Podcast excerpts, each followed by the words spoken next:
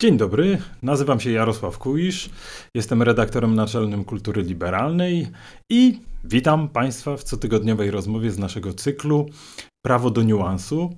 Nad sukcesem naszego spotkania czuwa niezawodnie redaktor Jakub Bodziony, ale bez Państwa nic by nam się nie udało. Prawo do niuansu powstaje dzięki Państwa wsparciu poprzez Patronite, dzięki darowiznom cyklicznym, wsparciu, za które w tych czasach ogromnie Państwu dziękujemy. Liczy się każda złotówka. A dziś, proszę Państwa, naszym gościem jest pan Jarosław Górski, autor książki o Tadeuszu Dołędze Mostowiczu, który to bohater mm, przemknął przez e, nasze dzieje jak meteor. Jednocześnie jest esencją II Rzeczpospolitej. To największa kariera literacka, ale kariera literacka w cieniu marszałka Piłsudskiego i w cieniu sanacji. My po PRL-u, jeśli można tak powiedzieć, chyba wykształciliśmy sobie pewną wizję II Rzeczpospolitej. Ponieważ była suwerenna, ponieważ była odległa, ponieważ była tak inna od Polski Ludowej, a przynajmniej tak to sobie wyobrażaliśmy, w gruncie rzeczy nie obyło się bez pewnego idealizowania. I wydaje się, że dziś, po 30 latach wolności, yy, możemy pozwolić sobie na nieco bardziej krytyczne spojrzenie, zbliżyć się do tego, jak ta druga Rzeczpospolita wyglądała, tym bardziej, że dziś w 2021 roku zdarzają się tu i ówdzie głosy, które chciałyby, żeby ta nasza trzecia Rzeczpospolita wyglądała jak druga. Czytając wspomnianą książkę Parweniusz z rodowodem, wydaje się, że nie tylko w postaci pisarza przegląda się druga Rzeczpospolita, ale cały czas przeglądamy się my sami, tym bardziej, że oczywiście stworzył on postać popkultury naszej, która okazała się trwalsza niż ustroje na ziemiach polskich, a mianowicie oczywiście Nikodema Dyzmę. Zapraszam pana Jarosława Górskiego. Dzień dobry. Dzień dobry, dzień dobry. Dziękujemy za przyjęcie naszego zaproszenia. Panie Jarosławie, napisał pan szalenie ciekawą książkę, Parweniusz z rodowodem, już ją tutaj pokazywałem naszym widzom i mówiłem o niej naszym słuchaczom. I rozpoczyna pan oczywiście od tego słynnego momentu, kiedy e, no, jeden z najgłośniejszych pisarzy XX wieku w Polsce, a na pewno największa gwiazda literacka II Rzeczpospolitej, zostaje, zanim jeszcze został tą sławą, zostaje porwany, pobity i prawdę mówiąc, tak się zastanawiałem na tle tego, tych wydarzeń z II Rzeczpospolitej, w której po prostu, jak pan przedstawia, porywano dziennikarzy i okładano ich pałkami y, wcale nie tak rzadko. Czy pan myśli o tym, że te próby odwoływania się do tego, że powinniśmy wzorować się na sanacji, powinniśmy wspominać drugą Rzeczpospolitą jako pozytywny punkt odniesienia, znajdują jakieś uzasadnienie, bo jak czytam pana książkę, to mam wrażenie, że pan jednak hołduje takiej bardziej krytycznej wizji tej przeszłości sprzed 1939 roku. Z całą pewnością, e, żeby napisać tę książkę, musiałem bardzo dużo poczytać. Źródeł z epoki, musiałem przewertować dziesiątki tytułów, e, setki roczników i tysiące egzemplarzy gazet z tamtych czasów. I absolutnie nie mam jakiegoś wyidealizowanego obrazu tamtej epoki. Aczkolwiek wydaje mi się, że ten wyidealizowany obraz to jest po prostu obraz, który e, tworzyły klasy wtedy uprzywilejowane, prawda? Bo e, rzeczywiście w II Rzeczypospolitej byli tacy, którym e, wiodło się znakomicie. No, przecież e, jak sobie poczytamy karierę Nikodema Dyzmy, i zobaczymy, e, jakie życie wiodą tam koledzy Nikodema Dyzmy z tego czasu, kiedy on już robi wielką karierę, no to to jest przecież, to są same przyjemności, prawda? Pułkownik Wareda to jest taki dowódca wojskowy, który wstaje gdzieś tam e, koło południa, do piątej leczy kaca, potem zaczyna obchód po knajpach i na tym polegają jego obowiązki, prawda? No, ministrowie właściwie żyją e, e, w podobny sposób. Mamy tam, mamy tam arystokrację, ziemiaństwo, no, które też nie może narzekać. Natomiast no, to, to jest, jak to się wtedy mówiło, to jest górnych 10 tysięcy. Polska jest 30-milionowym krajem. I rzeczywiście e, wydaje się, że tak można powiedzieć, że 10 tysiącom ludzi żyje się tam bardzo dobrze, ale to oni zostawiają pamiętniki, to oni zostawiają literaturę, to oni są fotografowani, oni występują w filmach, a więc oni zostawiają te dokumenty, z których my czerpiemy wyobrażenie o tamtej epoce, prawda? O epoce, która była potworna. No była potworna z wielu względów. Przede wszystkim to, co mnie uderzyło, kiedy zacząłem się wgłębiać w historię II Rzeczypospolitej, to była taka niezwykła brutalność życia codziennego. To znaczy, oczywiście to była brutalność zarówno na tym najwyższym szczeblu, brutalność polityczna, prawda? No bo pamiętajmy, że właściwie dzieje e, II Rzeczypospolitej rozpoczynają się od e, mordu politycznego, od e, zabójstwa prezydenta Narutowicza, a potem tych mordów politycznych jest mnóstwo. To, przecież to nie są tylko pobicia dziennikarzy. To są skrytobójstwa, to są Przecież po zamachu majowym ginie kilku, kilku generałów. No, jeden rozpływa się w powietrzu, nie wiadomo co się z nim dzieje, z generałem Zagórskim, prawda? Generał Rozwadowski po więzieniu żyje kilka miesięcy i e, właściwie dla nikogo nie jest nie jest e, tajemnicą, że on tam był przytruty w tym więzieniu. Ludzie znikają, no to, to jest e, niezwykle brutalne, ale dla mnie Takim szokiem była też niezwykła brutalność takiego życia codziennego. To znaczy sposób, na przykład sposób rozwiązywania konfliktów rodzinnych. Brało się butelkę z kwasem e, albo pogrzebacz, prawda, albo, albo rewolwer, kto miał, i w ten sposób, czy nóż, e, w ten sposób załatwiało się najprostsze konflikty. Z czego to wynikało? No z nędzy, po prostu. Polska po odzyskaniu niepodległości jest krajem niewyobrażalnej biedy, która no, dzisiaj jest trudna do wyobrażenia sobie, prawda? To znaczy rzeczywiście większość mieszkańców, i to, i to mówię bez, bez przesady, większość, czyli na tych 30 milionów więcej pewnie niż 15 milionów, to są ludzie, którzy nie są pewni dnia jutrzejszego, to znaczy nie są pewni, czy, czy, czy następnego dnia coś zjedzą, czy, czy ich e, nie wyrzucą z mieszkania, czy będą mieli pracę, czy nie spotka ich jakiś kataklizm, prawda? Większość mieszkańców to są, to są chłopi, którzy są jeszcze uzależnieni od przyrody. A więc życie e, w tamtych czasach wcale nie jest takie słodkie, no chyba, że się właśnie należało do tych 10 tysięcy. Powiem panu, że jak czytałem, to przypomniała mi się taka taki epizod, że pod koniec lat 80. u mnie w domu pojawiła się figurka Piłsudskiego. I pamiętam, że to takie małe, dość tandetnie wykonane popiersie pełniło ważną funkcję. To był, to był wyraz na pewno nie bohaterstwa, ale takiego małego sprzeciwu, który w przestrzeni domowej można było wyrazić. Sprzeciwu wobec białych plam w historii, wobec braku suwerenności jeszcze Polski Ludowej. Ja mam wrażenie, że my cały czas jeszcze jesteśmy w tym sposobie myślenia o II Rzeczpospolitej, która jest, można się tak wyrazić, postkomunistyczna. To znaczy, że w pewnym sensie potrzebowaliśmy takiego złapania się, takiego idealnego punktu odniesienia, jakim mogła być druga Rzeczpospolita, bo była suwerenna, prawda?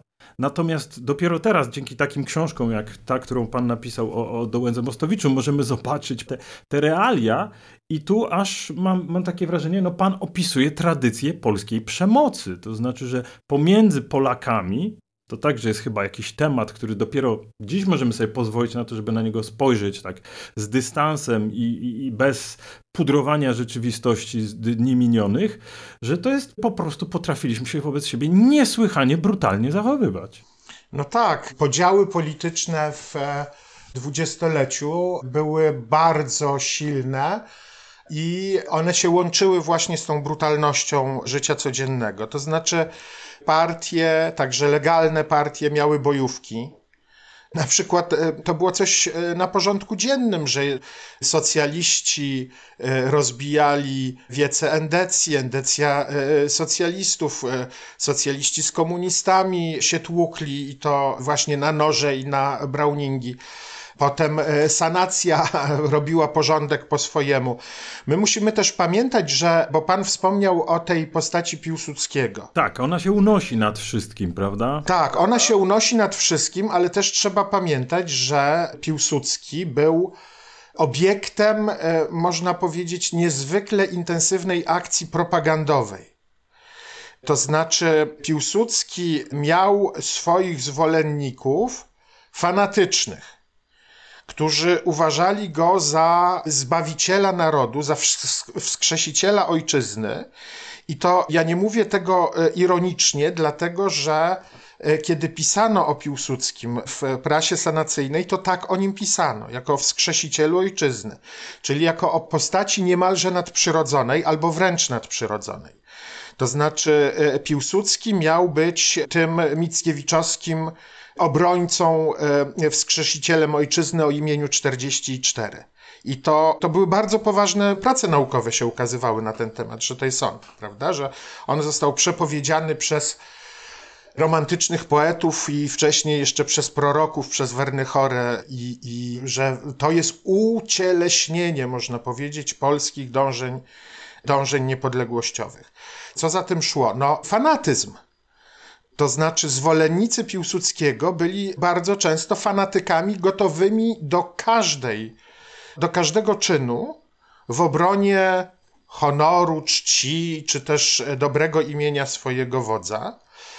Na temat Piłsudskiego powstawały wiersze, powieści, opowieści e, z taką e, właśnie retoryką nie tylko romantyczną, ale też chrześcijańską, można powiedzieć. To znaczy, jedną z takich cech marszałka Piłsudskiego, którego wyróżniały spośród innych wodzów, było cierpienie, bo on cierpiał za ojczyznę.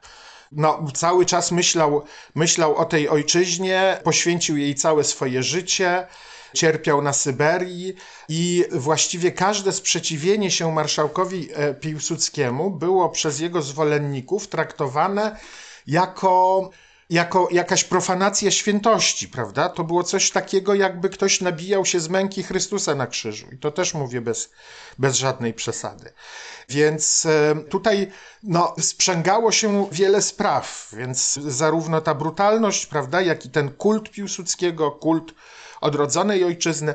I e, tak, propaganda kultu Piłsudskiego była po zamachu majowym wszechobecna. Ona się zaczęła no, ona się zaczęła oczywiście jeszcze przed zamachem majowym, prawda, kiedy, kiedy Piłsudski najpierw był naczelnikiem państwa, ale jego zwolennicy cały czas działali i ta propaganda była skuteczna. To znaczy, ona przetrwała właściwie do dzisiaj, prawda? To znaczy, do dzisiaj Piłsudski jest e, uważany za kogoś, kto osobiście odzyskał dla Polski niepodległość. Nie mówi się o procesach historycznych, które które doprowadziły do odzyskania przez Polskę niepodległości, tylko się personifikuje to wszystko w postaci y, w postaci Piłsudskiego. No ale dzisiaj to my do tego podchodzimy z pewnym historycznym dystansem. W tamtym czasie tego dystansu nie było. I tu w pana książce mamy fragmenty, które, e, no, prawdę mówiąc, w ogóle w innym świetle stawiają obraz, taki, taki naiwny, prostoduszny obraz tych rządów e, pomajowych tak, i sanacyjnych, ponieważ w zasadzie, tak jak pan opisuje, na konkretnych przykładach, a przecież ten przykład związany z porwaniem i pobiciem Dołęgi Mostowicza, no był spektakularny, był sensacją. To nie było tak, że to była jakaś tam poboczna historia. Rzecz się dzieje w stosunku do jednak ważnego dziennikarza już wtedy, z poważnej gazety, z, w samym środku Warszawy. I to, co jest naprawdę takie odczarowujące w tym opisie, to jest to, że w zasadzie tak jak pan opisał tło porwania i pobicia, a także inne porwania i pobicia, które miały miejsce, to wychodzi na to, że można mówić o, o, takim, o takiej współpracy pomiędzy policją, wojskiem, a zwykłymi bandytami. To znaczy, że mamy w konkretnych sytuacjach jesteśmy w stanie pokazać, że te rządy, prawda, wojskowych pod tą, jak pan powiedział, propagandą, tymi szumnymi hasłami, patriotyzmem i tak dalej, praktyce prowadziły do tak prozaicznych wydarzeń, jak to, że po prostu siadał policjant razem z bandytą i jechali bić dziennikarza. No tu, e, tu ta sprawa jest w ogóle smakowita, dlatego że Dołęgę Mostowicza pobili no właśnie, jednocześnie. Wojskowy, który został oddelegowany do policji, porucznik Kusiński, który notabene był w policji takim specjalistą od e, kultury To znaczy, on dbał o to, żeby tam policjanci uczestniczyli w kulturze, a więc e, e, sprowadzało się to właśnie do czytania i śpiewania piosenek o marszałku Piłsudskim. Ale oprócz tego było e, dwóch wywiadowców policyjnych, Sieczko i Kowalski, którzy byli czynnymi gangsterami, czynnymi bandytami. Po zamachu majowym w Warszawie został, została zwolniona większość pracowników biura śledczego, to znaczy większość e, pracowników Wydziału Śledczego, na czele z bardzo doświadczonym jeszcze z rosyjskich czasów komisarzem Kurnatowskim, no, chodziło o to, że oni e, byli jeszcze policjantami w, w, czasach rosyjskich, a poza tym no, sanacja chciała wprowadzić swoich ludzi do policji, po, potrzebowała swoich ludzi w policji. No i ponieważ zabrakło wywiadowców, to zaangażowano bandytów, no, którzy się do tego najlepiej nadawali. A żeby było jeszcze bardziej tutaj to skomplikowane, większość tych bandytów, których e, zaangażowano, to byli członkowie bojówki PPS-u, którzy albo zaczynali e, tę, tę, swoją bandycką karierę jeszcze w czasach powstania 1905 roku, to znaczy zaczynali jako jako bojowcy, a kończyli po prostu jako bandyci, bo, bo e, no, taka sytuacja, że ma taki bojowiec rewolwer i e, może podejść do burżuja i e, zabrać mu zegarek, no jest sytuacją atrakcyjną, prawda, dla, dla niektórych osobowości, prawda? Więc w policji było wielu takich właśnie weteranów, można powiedzieć, e, bojówki, przeważnie PPS-u, ale nie tylko, no i weteranów e, tego życia gangsterskiego.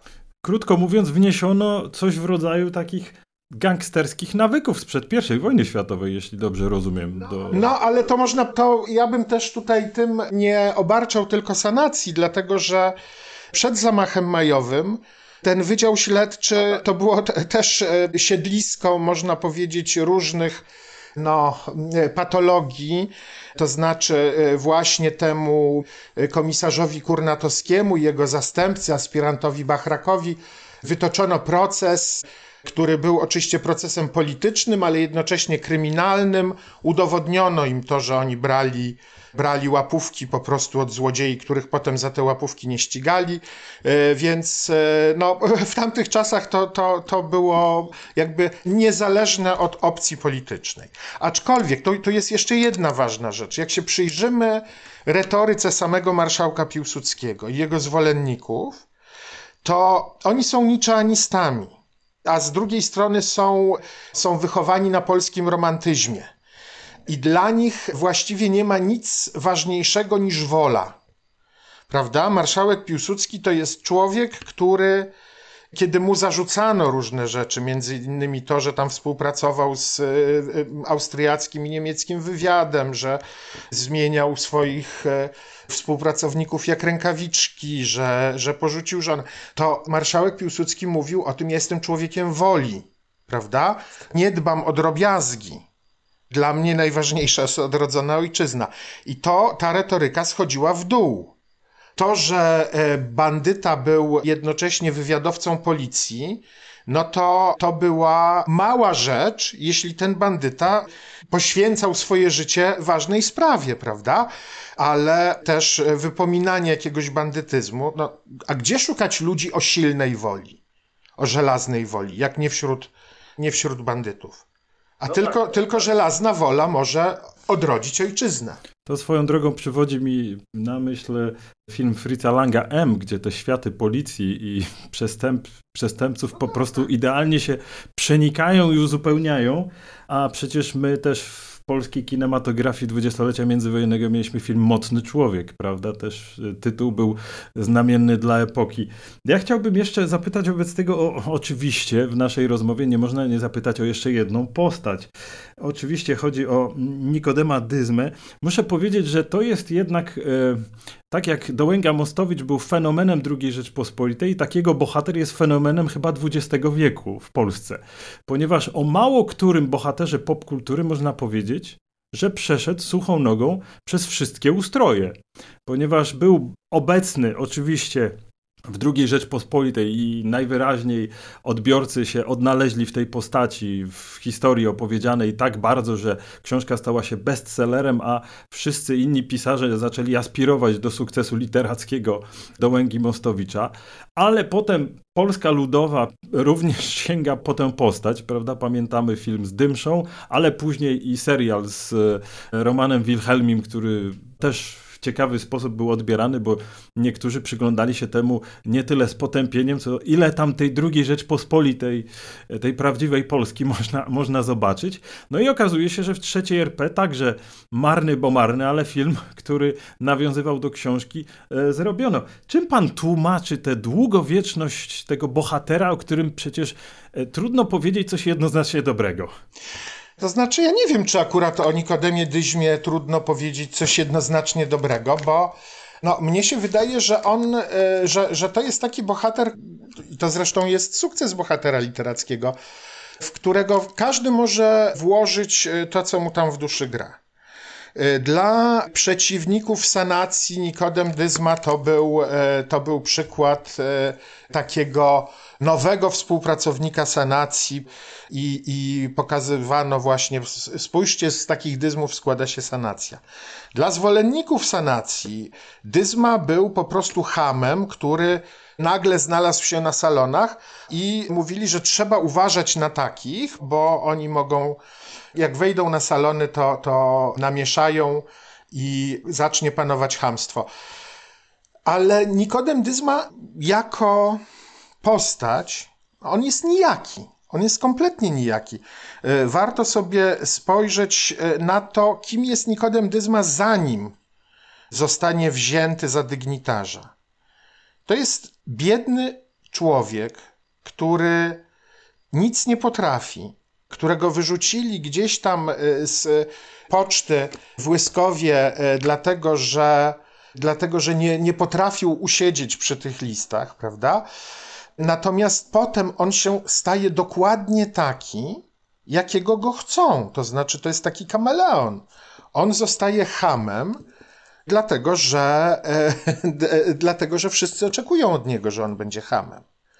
I, I, wydaje mi się, że tutaj to, to nie Nikodem Dyzma jest e, tą karykaturą, tylko karykaturą są wszystkie postaci wokół niego a on jest tylko i wyłącznie takim zwierciadłem, w którym odbijają się poglądy i aspiracje tych wszystkich, którzy są wokół niego, którzy właśnie no, chcą silnego człowieka. Czyli takiego człowieka, e, którego potrzebuje ojczyzna, prawda? Ojczyzna potrzebuje silnego człowieka. Wtedy właśnie o tym e, w ten sposób mówiono. A kto to jest silny człowiek? Silny człowiek, no, wyobrażają sobie go w taki sposób, że jak trzeba, to rąbnie pięścią w stół, jak trzeba, to odezwie się grubym słowem, prawda? Sam Dołęga Mostowicz pisał o tym wielokrotnie w taki sposób, że my różne rzeczy postrzegamy według kontekstu. Prawda? Nędzarz, który się odzywa grubym słowem, jest hamem, a ziemianin, który się odzywa grubym słowem, jest oryginałem.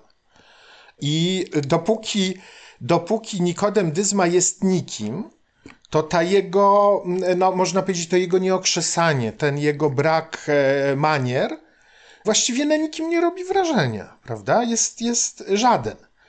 Natomiast e, w momencie, kiedy on staje się dygnitarzem, no to, to staje się e, jak najbardziej pożądaną dygnitarską cechą. No tam wszyscy dygnitarze chcieliby być tak, tacy jak on, to znaczy, no, ale przecież pamiętamy, że w dwudziestoleciu międzywojennym relacje między na przykład przełożonymi a, poddan a, a poddanymi, to no, wymsknęło mi się, ale to jest pomyłka freudowska, a podwładnymi, prawda, to były relacje w dużej mierze takie feudalne, to znaczy szef e, miał prawo zelżyć e, podwładnego i bardzo często to robił, prawda? Marszałek Piłsudski lżył swoich e, pułkowników i generałów. No, e, ministrowie lżyli dyrektorów departamentów, ci z kolei jakichś tam niższych urzędników, nauczyciele powszechnie lżyli uczniów w szkole, prawda? No to, to takich Nikodemów, dyzmów, którzy umieli walnąć pięścią w stół i w ten sposób jakby podporządkowywali sobie rzeczywistość, to było, to było wielu wtedy. No, to, to, to nie był wyjątek. Choć przypominam się też, że, że w filmach e, noir z lat 40. i 50. trudno znaleźć film, w którym by mężczyzna nie uderzył ostro w twarz kobietę. E, to jest, to jest jakaś amerykański filmach noir, więc to jest coś takiego, rzeczywiście to ma związek z brutalizacją życia, akceptowaną zresztą, prawda, bo to się były szeroko akceptowane, prawda, szeroko oglądane filmy, z którą no, my dzisiaj mamy y, nie tylko problem, ale i zwyczajnie nie, nie akceptujemy. Wracając do tego, do tego, co pan powiedział o, o dyzmie, mi się wydawało, że to jest trochę tak, że w dyzmie jeszcze jedna rzecz y, się może przeglądać, a w każdym razie chciałbym o to zapytać. Zastanawiając się nad tym wielkim sukcesem postaci fikcyjnej, niezależnie od ustrojów, tak, no jest ta druga Rzeczpospolita, jest Polska Ludowa, jest trzecia Rzeczpospolita, te ustroje y, rodzą się i upadają, to jest nasza tradycja, zerwania i nieciągłości. Czy to nie jest tak, że Dołęga Mostowicz stworzył postać, która jeszcze jedno, tak pośrednio zupełnie, naszą, naszą polską potrzebę zaspokaja, mianowicie, że on przekonuje nas, że ten dyzma wspina się po jakiejś hierarchii, a zatem pośrednio, że ta hierarchia w ogóle istnieje, że są jakieś elity bardzo silnie umocowane. Co pan o tym myśli? Oczywiście, ta, ta postać się wpisuje w takie nasze przekonanie, które zresztą e, wielokrotnie jest tam e, wyrażane na, na przykład przez polityków, że istnieje coś takiego jak elita, do której nie powinno być dostępu bo mm, jak ta elita zacznie przyjmować takich dyzmów, to sama się zdegeneruje i w ogóle e, ca cała, cała ojczyzna się zdegeneruje. Jest ten taki mit, prawda, tej, tej polskiej inteligencji, polskich elit, których teraz już nie ma, bo zostały wymordowane w Katyniu, prawda, albo, albo e, komuna zdegradowała tę klasę jest takie przekonanie o tym, że te elity to właściwie powinna być jakaś taka arystokracja. I ktokolwiek nie należy do tej arystokracji, to jest, e, to jest intruzem, tak jak Nikodem Dyzma. Bo ostatnio to na pewno też pan słyszał w mediach e, społecznościowych, ale i w innych porównywano e, nagrania Daniela Obajtka do nikodemadyzmy. To jest ostatnie nawiązanie, które przychodzi mi do głowy, tak, ponieważ on tak. tam używał grubych słów i tak dalej. Ale tak sobie myślę, że właśnie a nuż ten, ten nijaki dyzma, jak pan mówi, czy jak pan pisał, prostak z Łyskowa, to jest postać, która spełnia nasze zapotrzebowanie na to, żeby jednak wierzyć w to, że jakieś hierarchie istnieją, pomimo tego, że w gruncie rzeczy być może ich w ogóle tak, nie ma. Ale, ale to, to, to spełnia też naszą taką potrzebę, właśnie, żeby obwinić kogoś spoza tych hierarchii. O, to to. Mhm. Prawda? Że, że jak nie jest dobrze, no to znaczy, że, e, e, że e, prostacy dostali się tam, gdzie się nie powinni dostać, prawda? No to jest oczywiście antydemokratyczne takie przekonanie, że, że powinny istnieć jakieś stałe elity, które, które jakby z urodzenia są predestynowane do tego, żeby tam nami rządzić, tak? I, i tworzyć nam lepszy świat. No to jest, y, to jest takie y, przekonanie konserwatywne bardzo, aczkolwiek nie tylko u konserwatystów takich samoświadomych ono się, ono się y, objawia, prawda? No tak, musimy mieć jakiegoś winnego. To winnym najlepiej, gdyby był prostak. W tej sytuacji, już kończąc ostatnie pytanie, jak pan myśli, Dyzma z nami zostanie w XXI wieku, sądząc po tym, co pan powiedział? I Myślę, że tak, że to, jest, że to jest po pierwsze taka postać, tak jak powiedziałem, której można, na którą można projektować różne wyobrażenia, a z drugiej strony y, to jest bohater literacki, który, który jest taki bardzo plastyczny. To znaczy, tak, tak, wydaje mi się, że że kariera Nikodemadyzmy może spokojnie jeszcze wielokrotnie być sfilmowana na przykład, mimo że ten serial Rybkowskiego i Nowickiego z, z Wilhelmim był, był znakomity. Chyba najlepszy polski serial, prawda? Ale wydaje mi się, że tak, że, to, że ta książka zostanie, bo ona będzie czytana jeszcze. No, nie wiadomo, co będzie za, za, za tych lat kilkadziesiąt. No, wszystko się może zmienić, ale, ale jeżeli Polska będzie, to, to e, kariera Nikodemadyzmu będzie czytana.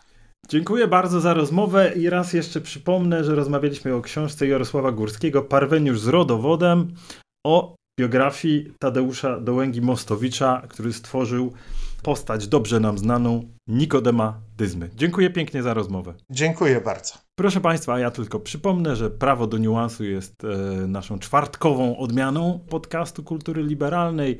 Każdy z naszych odcinków mogą Państwo nie tylko oglądać na Facebooku, na YouTubie, ale także poprzez Państwa ulubione serwisy streamingowe jak Spotify czy inne serwisy streamingowe mogą Państwo e, sobie do naszych materiałów dotrzeć. Już jutro odbędzie się rozmowa Jakuba Bodzionego o olimpiadzie w Japonii i zawirowaniach dookoła e, olimpiady. Bardzo ciekawe, sam chętnie posłucham. I zapraszam oczywiście na naszą stronę www.kulturaliberalna.pl i dziękując raz jeszcze za wsparcie finansowe, za wsparcie dobrym słowem w komentarzach, w mailach, bardzo Państwa zapraszam na nasze następne spotkanie następny czwartek. Dziękuję pięknie.